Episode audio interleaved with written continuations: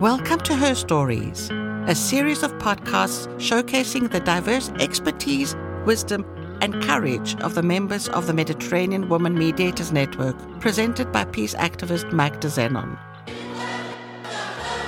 In each episode, recorded during the coronavirus social isolation period, a different mediator shares her story.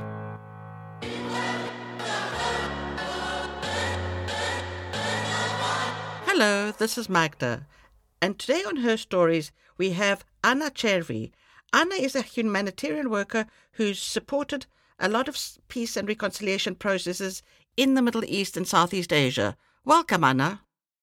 Thanks ever so much, Magda. Anna, your experience is quite wide and it's quite it's very grassroots. Would you like to introduce yourself to the listener? Yes, of course. Um, so I've been uh, working as a humanitarian worker for uh, over 10 years in uh, different uh, settings, as you uh, as you said, in the mostly in the Middle East and Southeast Asia, and all the countries where I served were countries torn by several years of war, unfortunately. And uh, going in as humanitarian worker meant for for me and for my colleagues uh, finding uh, compromises along the way to bring uh, communities together when and where possible. And uh, possibly uh, when the conflict levels went down, starting paving the way for what came, could come next in their lives. And so it has been a long journey, a diverse journey in, in multiple countries that really haven't reached my life as a person, as a professional, and I do owe the many people I've met along the way uh, actually who I am today and the work uh, I keep doing today. Okay. Uh, so a lot of the work that you have done has got to do with forced migrations. People exactly, that have been. Yeah. Okay. Which I think the figures recently was a third of the world's population has been displaced. Or is, are the figures wrong? The figures are very um, high. We're at the one of the highest peaks of displaced people yeah, exactly, exactly. And uh, unfortunately, the records uh, last year uh, were among the worst of the last decades. And, um, and that tells us that as much as uh, many like me, but not just humanitarian workers, are trying their best to find uh, durable solutions uh, to those that were forced to flee, the reality of the world of today is that many still need to actually leave behind their homes and find refuge within their countries or uh, crossing borders. And uh, in an overall environment where there is less and less space to be actually uh, received in a, in a humane matter, manner. So, yeah. Anna, why is it so difficult for people to understand? And this is this we I'm saying totally as a person living in the EU. Why is it so difficult for people to understand that the people that are coming to us from the Middle East are actually not choosing to come. They're actually facing appalling well, conditions and they've been pushed out. So their choice is life or death. Why is it so difficult to change the narrative in the EU or in the first world that these people are seeking refuge? They don't have another choice. Well, I guess maybe I can uh, share something from my own experience uh, because uh, what I actually wanted to do uh, at the beginning of my career was to work uh, on migration within Europe, and particularly from the country I come from, Italy. Uh, but then the more I engaged on the topic, the more I realized uh, the profound ignorance I had of the realities uh, these people were coming from. And, um, and that was not just my limitation, it was a limitation um, across the board from social workers up to politicians in not understanding the different, uh, the diversity that is out there of the reasons uh, that push people to leave. But the bottom line is that regardless of the country they come from, regardless of uh, what's their history or the history of the conflict they actually they are actually fleeing, the basic is that they are running away from the fear that they have experienced throughout their lives. And uh, unless actually uh, a culture is promoted uh, um, whereby people get back the curiosity to know uh, different contexts, a culture is promoted whereby, um, yes, there are rules and regulations, but at the same time, there are other core values that go with them. And unless some uh, populist narratives are actually counteracted by uh, by facts and solid facts.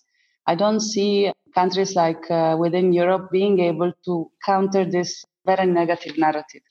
And I think it's, uh, as I said, it all goes down to, to ignorance. I personally make the choice to actually uh, start working in the countries where people were coming from and actually touch with my own hands the very reasons why these people could not stay. And those that are actually left behind didn't have means to leave. And so they were stuck in the middle of the conflict. Why do they have to leave? What's the reason they have to leave? The main one is the fear generated from insecurity, personal threats, threats to their community, threats to their life, uh, threats to their dignity. Yes, indeed, there is uh, also migration due to economic reasons, but that's one part of a much broader pictures. Mm-hmm. And in all the countries where I served, the people were fleeing from death, actually, were fleeing from discrimination that would actually lead them to be uh, subjected to all sorts of uh, harassment and uh, in even harsh punishments. And uh, these are are issues that are known, are in the media, and are actually covered even by researchers. But because they become very um, dependent on the context, not everyone actually makes the time to understand. So, yeah, I think the commonality across the many theaters where I worked are certainly the one of uh, fear and um, and lack of uh, security in a very broad sense, which is not just about uh, armed conflict. Uh, it goes beyond that, actually. It, it goes on to the kind of security that is included in UN Security Council Resolution 1325. It's got to do with human security. Is my body is my body safe? Have I got to eat? Is there education? Do I have access to healthcare? So it goes to yeah. the human security that in the usual patriarchal narrative of what security is, this is not part of the narrative. Exactly, exactly. And in fact, uh, within our field of work, uh, we don't talk about uh, security, we talk about protection. Okay. And protection does encompass uh, all those dimensions and uh, is far from being the one that comes from law enforcement and law and order is actually the right to education, the right to housing, the right to food, water, and so on and so mm. forth and and therefore this guides uh, the work we do on the ground basically. So tell me what kind of work have you been involved in? Because you've been involved in an, a variety of international ngos and contexts. What is what kind of work do you actually do? Does the do you are you in the refugee do you work with the refugee camps? Or do you work in other contexts? Um, I have mostly work uh, worked uh, outside of camps uh, because displacement uh, is uh, is actually Another phenomenon that is uh, oftentimes represented uh, in the media and by camps. But the majority of the population is actually displaced uh, um, in cities, is mm. displaced in towns, is displaced uh, in, in rural areas. And uh, it's actually with a host population that receives them.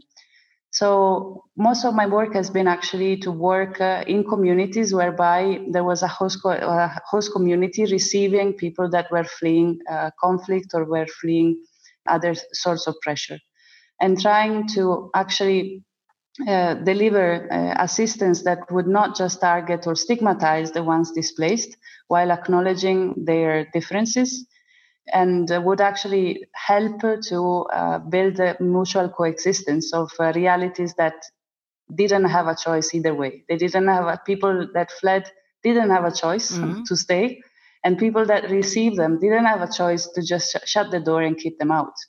And in fact, I think uh, that uh, through my work, uh, I um, I often would love to actually bring the examples of the millions of people in the countries that are torn by war, that are receiving on a daily basis internal displaced people uh, fleeing from, from armed conflict and showing how really what I would call uh, solidarity works in uh, in practice in places that are have far less means than Europe or other more advanced countries. Oh, so you're saying that the, uh, often in the countries from where some of these people are displaced, they move to other areas and within their community that's already under threat of war or post conflict, they are far more generous and broad in the way they welcome the people coming in. Exactly, exactly. I mean, uh, oftentimes uh, we have seen uh, in our work that people we were assisting that were not displaced but were living in really poor conditions would actually share the, the little they had with the ones that were suddenly arriving due to destabilization in another area of the country and, and so on and so forth. Even uh, like working on double shifts in schools, for example, for uh, ensuring that everyone would keep uh, having education. And, and so the capacity even to look at the, at the future and the longer term, even uh, when uh, the, uh, the whole country was at the civil unrest, was quite amazing and never losing hope that at some point or another things would go back to normal. Okay. So, yeah, definitely uh, there is something to learn there. Well, I think uh, the thing that stops the Europeans in inverted commas is a different kind of fear. It's a fear of ignorance. It's a fear because they don't know better. They weren't. They aren't curious enough to ask questions about why have they come. Yeah, um, that that is one, and I think also in general, human beings uh, are against uh, any type of change, and uh, any uh, and are not so prone to difference as such. Difference entails being open to the unknown in a way, and and to learn, and uh, and it's not uh, unless there is actually um, a, a cultural identity that promotes that it is then left to networks, individuals, uh, organizations that do social work to try and foster that level of openness. Mm. So uh, certainly uh, that is uh, one uh, one factor, but also I guess is that Europe has witnessed also an economic crisis, and um, and therefore there are a lot of ghosts that go with that, and um, and losing privileges and um, and status that uh, was meant to be a given or mm-hmm. that people thought was a given and that is not a given anymore. I think the other thing that uh, uh, broke the balance is the fact that the, uh, the, Europeans thought that this influx of refugees or displaced people was not going to last this long and would not be yeah. of the magnitude it is. So why put a policy into place? Why make the systematic, the systemic changes that need to be made? Because the the bordering countries of Greece and Italy and uh, the, uh, the East Balkans will be able to absorb them and we'll be okay, or the, uh, Germany. I don't think they realize that it would be, what are we, eight years into the um, the main, uh, the Syrian crisis, which is only one it's of the 10. crises. Yeah, yeah. It's 10. It's, it's actually 10, 10 years okay. Uh, on. But, um, but I guess also we talk about Europe uh, as one, but uh, on issues such as this one on migration, unfortunately, uh, the European countries never managed to talk in one voice and therefore also inform, inform policies that would be equally uh, supporting countries across uh, across the European space. Mm. And that uh, divides um, and divides across power balances, economics, and so on and so forth. Actually, weakened any aspiration to to find a sound system. So tell me, the work that you do is actually helping the refugees per se, or do you connect between do you connect between departments within the state and the refugees? What what's your actual what kind of work? What kind of mediation work you do? Because you've done a lot of mediation work in this respect and re, and negotiation.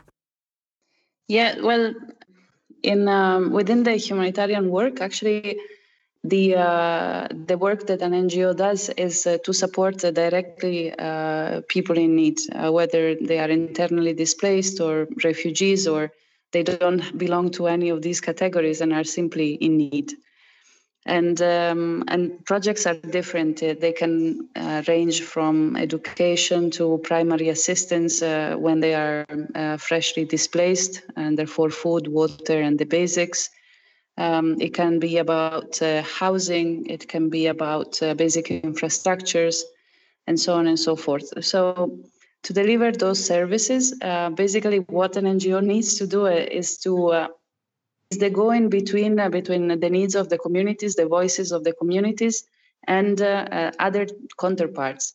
Okay. On the one hand, the, like the hosting authorities, whether are the central governments or decentralized uh, structures, but also in, uh, in, in, in times of conflict, uh, armed groups on the other end, uh, there are instead uh, donors, a donor community that is quite diverse and is normally having their head offices back in Europe or in the US, which are mostly the ones that are pretty generous with their funding, mm-hmm. but also that uh, might tie up the uh, the aid to red lines that come from their perspective, their different political uh, backgrounds, and um, and therefore, like the, the, work we we try to do is to um, ensure that by taking the voice of the people we are there to assist, we uh, convince uh, on their behalf um, either donors or authorities or both uh, of uh, what is actually important to, to do and uh, and when is actually important for that to happen. Okay. And so and so yeah, it's a, it's a bit of a mix between uh, negotiations and mediation depending on on the situation, but that's in a nutshell what the work consists. Um, I'd say. Okay, I see from your CV you speak. Do you speak Arabic?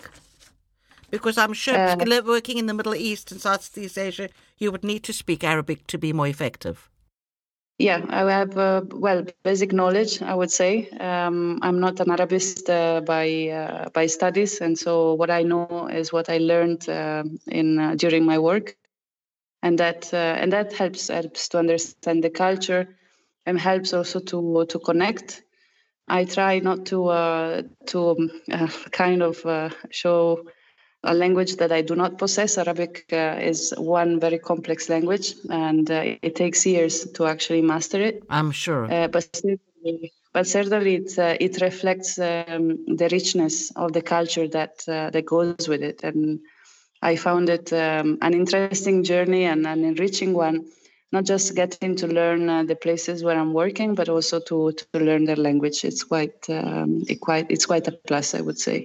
Well, I'm sure it is because no matter how badly you speak it, and I don't know what level you speak it, at least connecting, trying to connect in a language of the people you're trying to help is certainly a plus. It goes a long way to helping. It makes them feel safe, I would say. Yeah, and uh, and at, least uh, it brings uh, into the equation also um, humbleness, I would say, you know, uh, coming from from Europe um, or from Western countries, uh, who said that uh, the rest of the world should actually speak English or exactly. French, for that matter, or, or uh, you know any other language. Uh, people have the right to actually feel comfortable with their own language, and if you really would like to uh, to be serious about your work, at least some effort in doing that and learning the language should be put which is also part of the reasons why I decided in my line of work not to jump from one assignment to another, but to spend quite some time in each country and uh, and uh, yeah, um, trying to make the best uh, use of um, of the knowledge I gained to support people better. Okay, tell me, uh, in your line of work, the majority of the people you deal with are women and children. Uh, it's quite interesting actually because the majority of the people we support are women and children uh, because unfortunately the war leaves behind uh, imbalances both in terms of age as well as in terms of gender but then when it comes to my interlocutors uh, in when it comes to decision making uh, the major the majority of the interlocutors are normally male of mm-hmm. different ages but um, quite senior and uh, very, very few women. Um, and that is valid um, both for, um, for example, uh, governments, but also in many cases for uh, donors and, um, and the whole uh, humanitarian infrastructure. Uh, how difficult is it for you for the donor or the um, stakeholder or the person that's investing or wanting to support, how is it for them to understand that there is a difference in the way you deal with men and the way you deal with women? Because women bring women refugees or displaced people and children bring with them certain specificities that are not taken into account. Yeah, I think um, the uh, well, it's it's quite interesting because on the one hand, um, this could foster more um, solidarity um, and sometimes uh, um, a better reception of the issues because uh, of the issue of vulnerability. So, um, women and children are grouped together oftentimes and seen as vulnerable mm-hmm. and therefore in need for uh, support um, and protection. And so that might uh, open some doors. But then when it comes to getting more uh, practical and uh, and actually getting to what people actually need. Mm. and uh, what for example women need uh, particularly in conflict or post-conflict situation this is where the problem starts.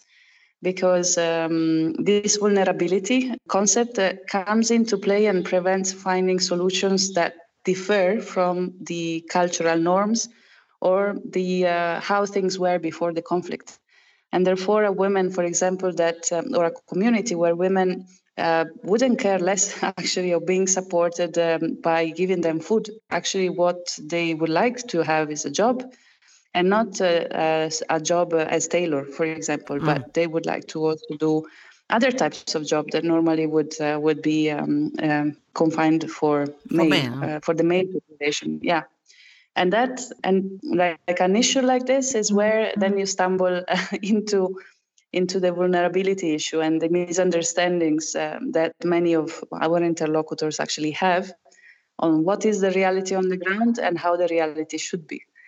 Um, and breaking that down actually um, is not uh, is not easy. And it takes uh, a lot of energies from many to uh, to bring some level of consensus of what needs to be done. Okay because I, I mean, I agree with you. On the one hand, it's the vulnerable which helps, and then we stay at the vulnerable and we forget that uh, it's systemic vulnerability. So let's strengthen the system, and then they won't be mm-hmm. vulnerable. Exactly. I mean, have exactly. you have you got any situations that you've been in that you're particularly proud of?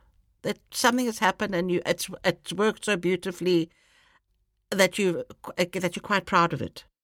Uh, yeah, I think uh, I have a couple in mind. Um, one of them uh, was um, a situation where people, uh, after a long, um, uh, a long period of uh, being exposed to heavy conflict, uh, managed to flee, and they were um, received in um, in temporary accommodations, collective shelters, and there basically one of the major needs that uh, this population was sharing with us was uh, their their willingness to have uh, youth and children keeping up education even after all this disaster they went through.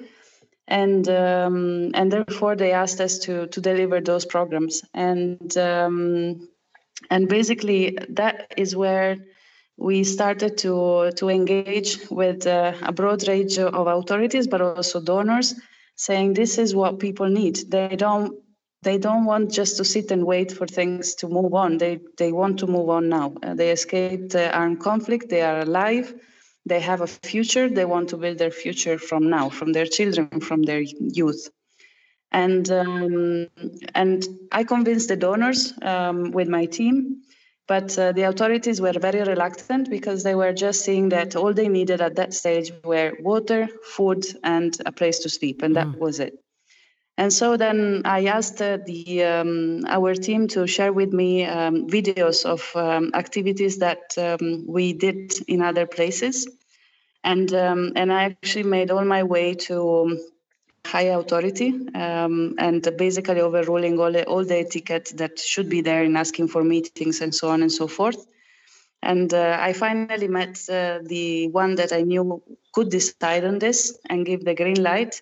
And I didn't say much. I just uh, showed uh, him the video, and um, and I asked him, okay, if uh, this activity is not approved, then you go and explain to the thousands of uh, young persons that they cannot access education because I will not go back and actually tell them that that is not possible. And um, and it worked. So actually, uh, after a moment of reflection and possibly surprise, uh, the green light was given, and and the project actually lasted for the whole three months of uh, displacement in that temporary location. Oh well, um, that's great. That's really great. yeah, so that made me quite proud. I think um, of my work. Well, I mean, I think it's sort of it's it's very it's very it must be very difficult to convince the donors that you know what just because they're displaced doesn't mean they're incompetent or they don't need things to do by actually yeah. educating them and giving them a better system it will also make it easier for them to integrate there where they're going exactly exactly And we and, and we um, and we all know with young people, especially the young men, when they have nothing to do, they're perfect targets for the extreme groups, the extremist groups. Exactly, and um, and I think in particular, like we tend, um, uh, we were talking about the vulnerability earlier on, um, and uh, I think interestingly enough, uh, in the work we do, uh, the most uh, vulnerable category um, in the settings we work in are actually youth. Um, because they are caught in between so many different dynamics mm. and uh, they have lost some years that were paving their future and uh, they have some critical choices to make if they are lucky but oftentimes they are not so their only choice is to sit and wait for something to come through mm. no that is where I don't think um, we are doing a lot of uh, awareness with uh, with our different counterparts about this particular um, group uh, of people, uh, but it's uh, it's delicate, and um, and it's oftentimes not picked up enough. Or even if uh, even in even in Europe, okay, that's not in conflict. You see the young people that now with the economic crisis, they apparently had choices, but they don't have choices, and it's very scary yeah. to watch that there, in, there isn't really something in place to ensure that they don't fall within the cracks. Exactly. Because exactly. They, they, they, they're supposed to be making big decisions about all the wonderful things they were told they could do. And now exactly. Any other story? I like hearing stories. It's my my weakness. Uh, any other story you're proud of? Because I, I like hearing success stories, and I do believe we need to speak be speaking more of them, not to um, stop doing things, but to encourage us to do more things. Yeah, well, uh, maybe another another story um, is instead uh, more on on dialogue mm. between mm. uh, sides that actually would need to talk to each other to, to bring an impact in positive terms uh, on the population, but they don't want to talk to each other because they have positions or they don't want to acknowledge each other. And so um, I actually found myself uh, um, in, uh, in, in a go between role whereby there were some uh, critical uh, programs that could be done, could have been done. Mm-hmm. And on the one side, uh, there was um, uh, a donor that was willing to to support uh, that type of program, and on the other, uh, there was uh, the national gatekeeper that was the one to give the green light to implement the program. But because the two of them couldn't speak to each other directly, and at the same time, kind of uh, after years of neglecting and, and lack of dialogue, didn't like uh, to even try to engage because maybe they were fed up. They didn't have hope that any dialogue could actually happen. They were basically blocking for different reasons uh, that very program. And so, uh, interestingly, both sides uh, were represented by a male and uh, quite of a different age than mine, older. And uh, but they worked with me for for a few years so they did know that uh, whatever i would bring forward to the table would have been genuine and without uh, any other re- agenda. Okay. And so um, and so yeah i uh, basically and i also knew that should uh, an encounter or a meeting happened between these two men uh, I would have not been in the room because because of a number of, of reasons dealing with uh, culture and, and other things. And therefore, I, I prepared basically the ground for, for this dialogue finally to happen, mm-hmm. kind of bringing arguments on one side and another, and quite uh, quite a bit of time. And at the same time, I also encouraged uh, my seniors to support this process because I knew that each of them would have gone back to their uh, respective uh, superiors and uh, and ask for permission to to go ahead. So I did all my part, and actually uh, the um, the meetings happened, and an agreement was reached at um, at capital level for that program to go on. And so I was uh, super happy that finally, after years of total silence and barriers, that barriers was kind of off finally. Um, but my happiness that then had to clash with uh, and crash against the, the reality, which was that instead uh, while I was very active in, in making that happen, um, at a higher level, nothing moved because basically they didn't think that this was something possible. And hence, uh, this uh, good part of the story ended up uh, in the, the, respective superiors actually blocking the project again and going back to square zero. So I, I, find this an interesting experience because it shows that as much as we want to actually bring change and uh, we push for that and we convince different parts about that dialogue is important, then we also need to uh, push others to do the same at different levels because those levels will be the ones that actually take the final decisions. But that's why I always say, Anna, that there's no such thing as a failure everything that doesn't work, possibly everything that happens, even if it doesn't happen in the way it's supposed to happen, actually teaches you something that needs to happen the next time. Exactly. Needs to happen exactly. Anna, you're a very fairly new member of the Mediterranean Women Mediators Network. What do you feel this network can bring to you and your work, or you can bring to the network? Um, so I think what the, ne- the network uh, can actually bring uh, in uh, in my own life uh, is a sense of uh, togetherness, um, of experiences, of lives, and uh, of different works and different jobs than mine, which are incredibly important to keep having things put into perspective and not then uh, feeling as if um, whatever I'm doing is uh, an isolated effort. Efforts, uh, there are many isolated, isolated efforts out there. So I think that would be the main contribution um, of the network uh, into into my job and also my personal life.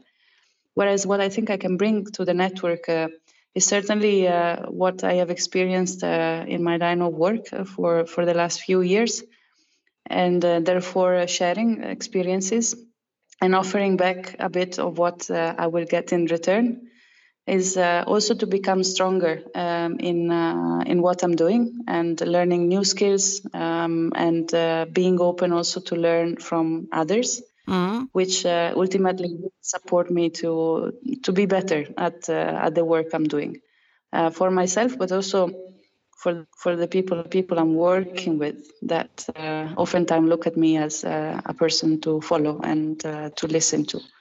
Okay, I think that that that inshallah we manage it, but I think we're already doing quite well. That I find that the sisterhood I'm getting, the feeling that someone's got my back, the feeling that I have access to knowledge or to someone to call if I'm in trouble, is absolutely priceless. Tell me if you have one role model or two role models, who would you consider a role model? Um, you know, I have uh, many, but uh, they might be a little bit unconventional, and um, and so I'll name, I'll just describe one that uh, changed uh, changed a lot of things things uh, in in the way I was thinking, and uh, he was. Um, a truck driver um, in a country where I was working that uh, had uh, was transporting all uh, our supplies into a besieged area. And uh, after I believe seven hours waiting to enter in that area, at my kind of uh, sense of uh, hopelessness and and hearing that I was about to give up, he looked at me and said, "No, you are not going to give up. Those people need need what we have to carry to them."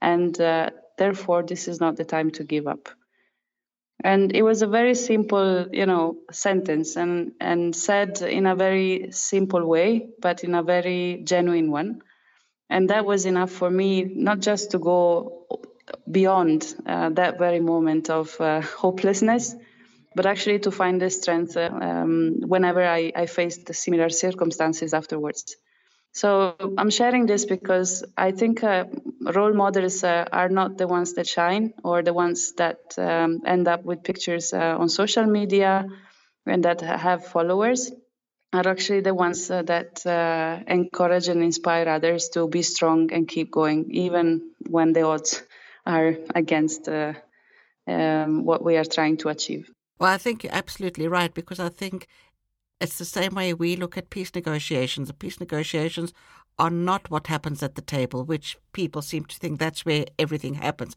The real peace builders are the people behind the scenes, the people that worked before, the people that work all the time, bringing opinions or uh, p- people together just to talk. So I agree with you. The people that don't appear to shine are the actual role models that we are, should all that we should all look to and listen f- and learn from. Exactly. And learn exactly. Totally agree. Okay, Anna, I think that's a really lovely note to end this conversation on. I'm really glad to have you here on Her Stories. And I look forward to meeting you in real life when this coronavirus, self isolation, uh, shift in perception brings us back to certain normalcy. Exactly. Same here. I'm really looking forward uh, to not to have to mediate my relationship with Skype and Zoom and WhatsApp Yes. and whatnot. Just sitting And, next uh, to each yeah. other, having a glass of wine, and just sitting Exactly. there. Yes. Okay. Exactly. Thank you, Anamo, and have a lovely rest of the day. Thank you so much. Thank you. Thank you. Bye. Bye. Bye bye. If you enjoyed this episode of Her Stories, please leave comments, suggestions, and reviews, and share with anyone you feel may find these equally interesting. A big thank you to our sponsor, UN Women, and see you on the next episode.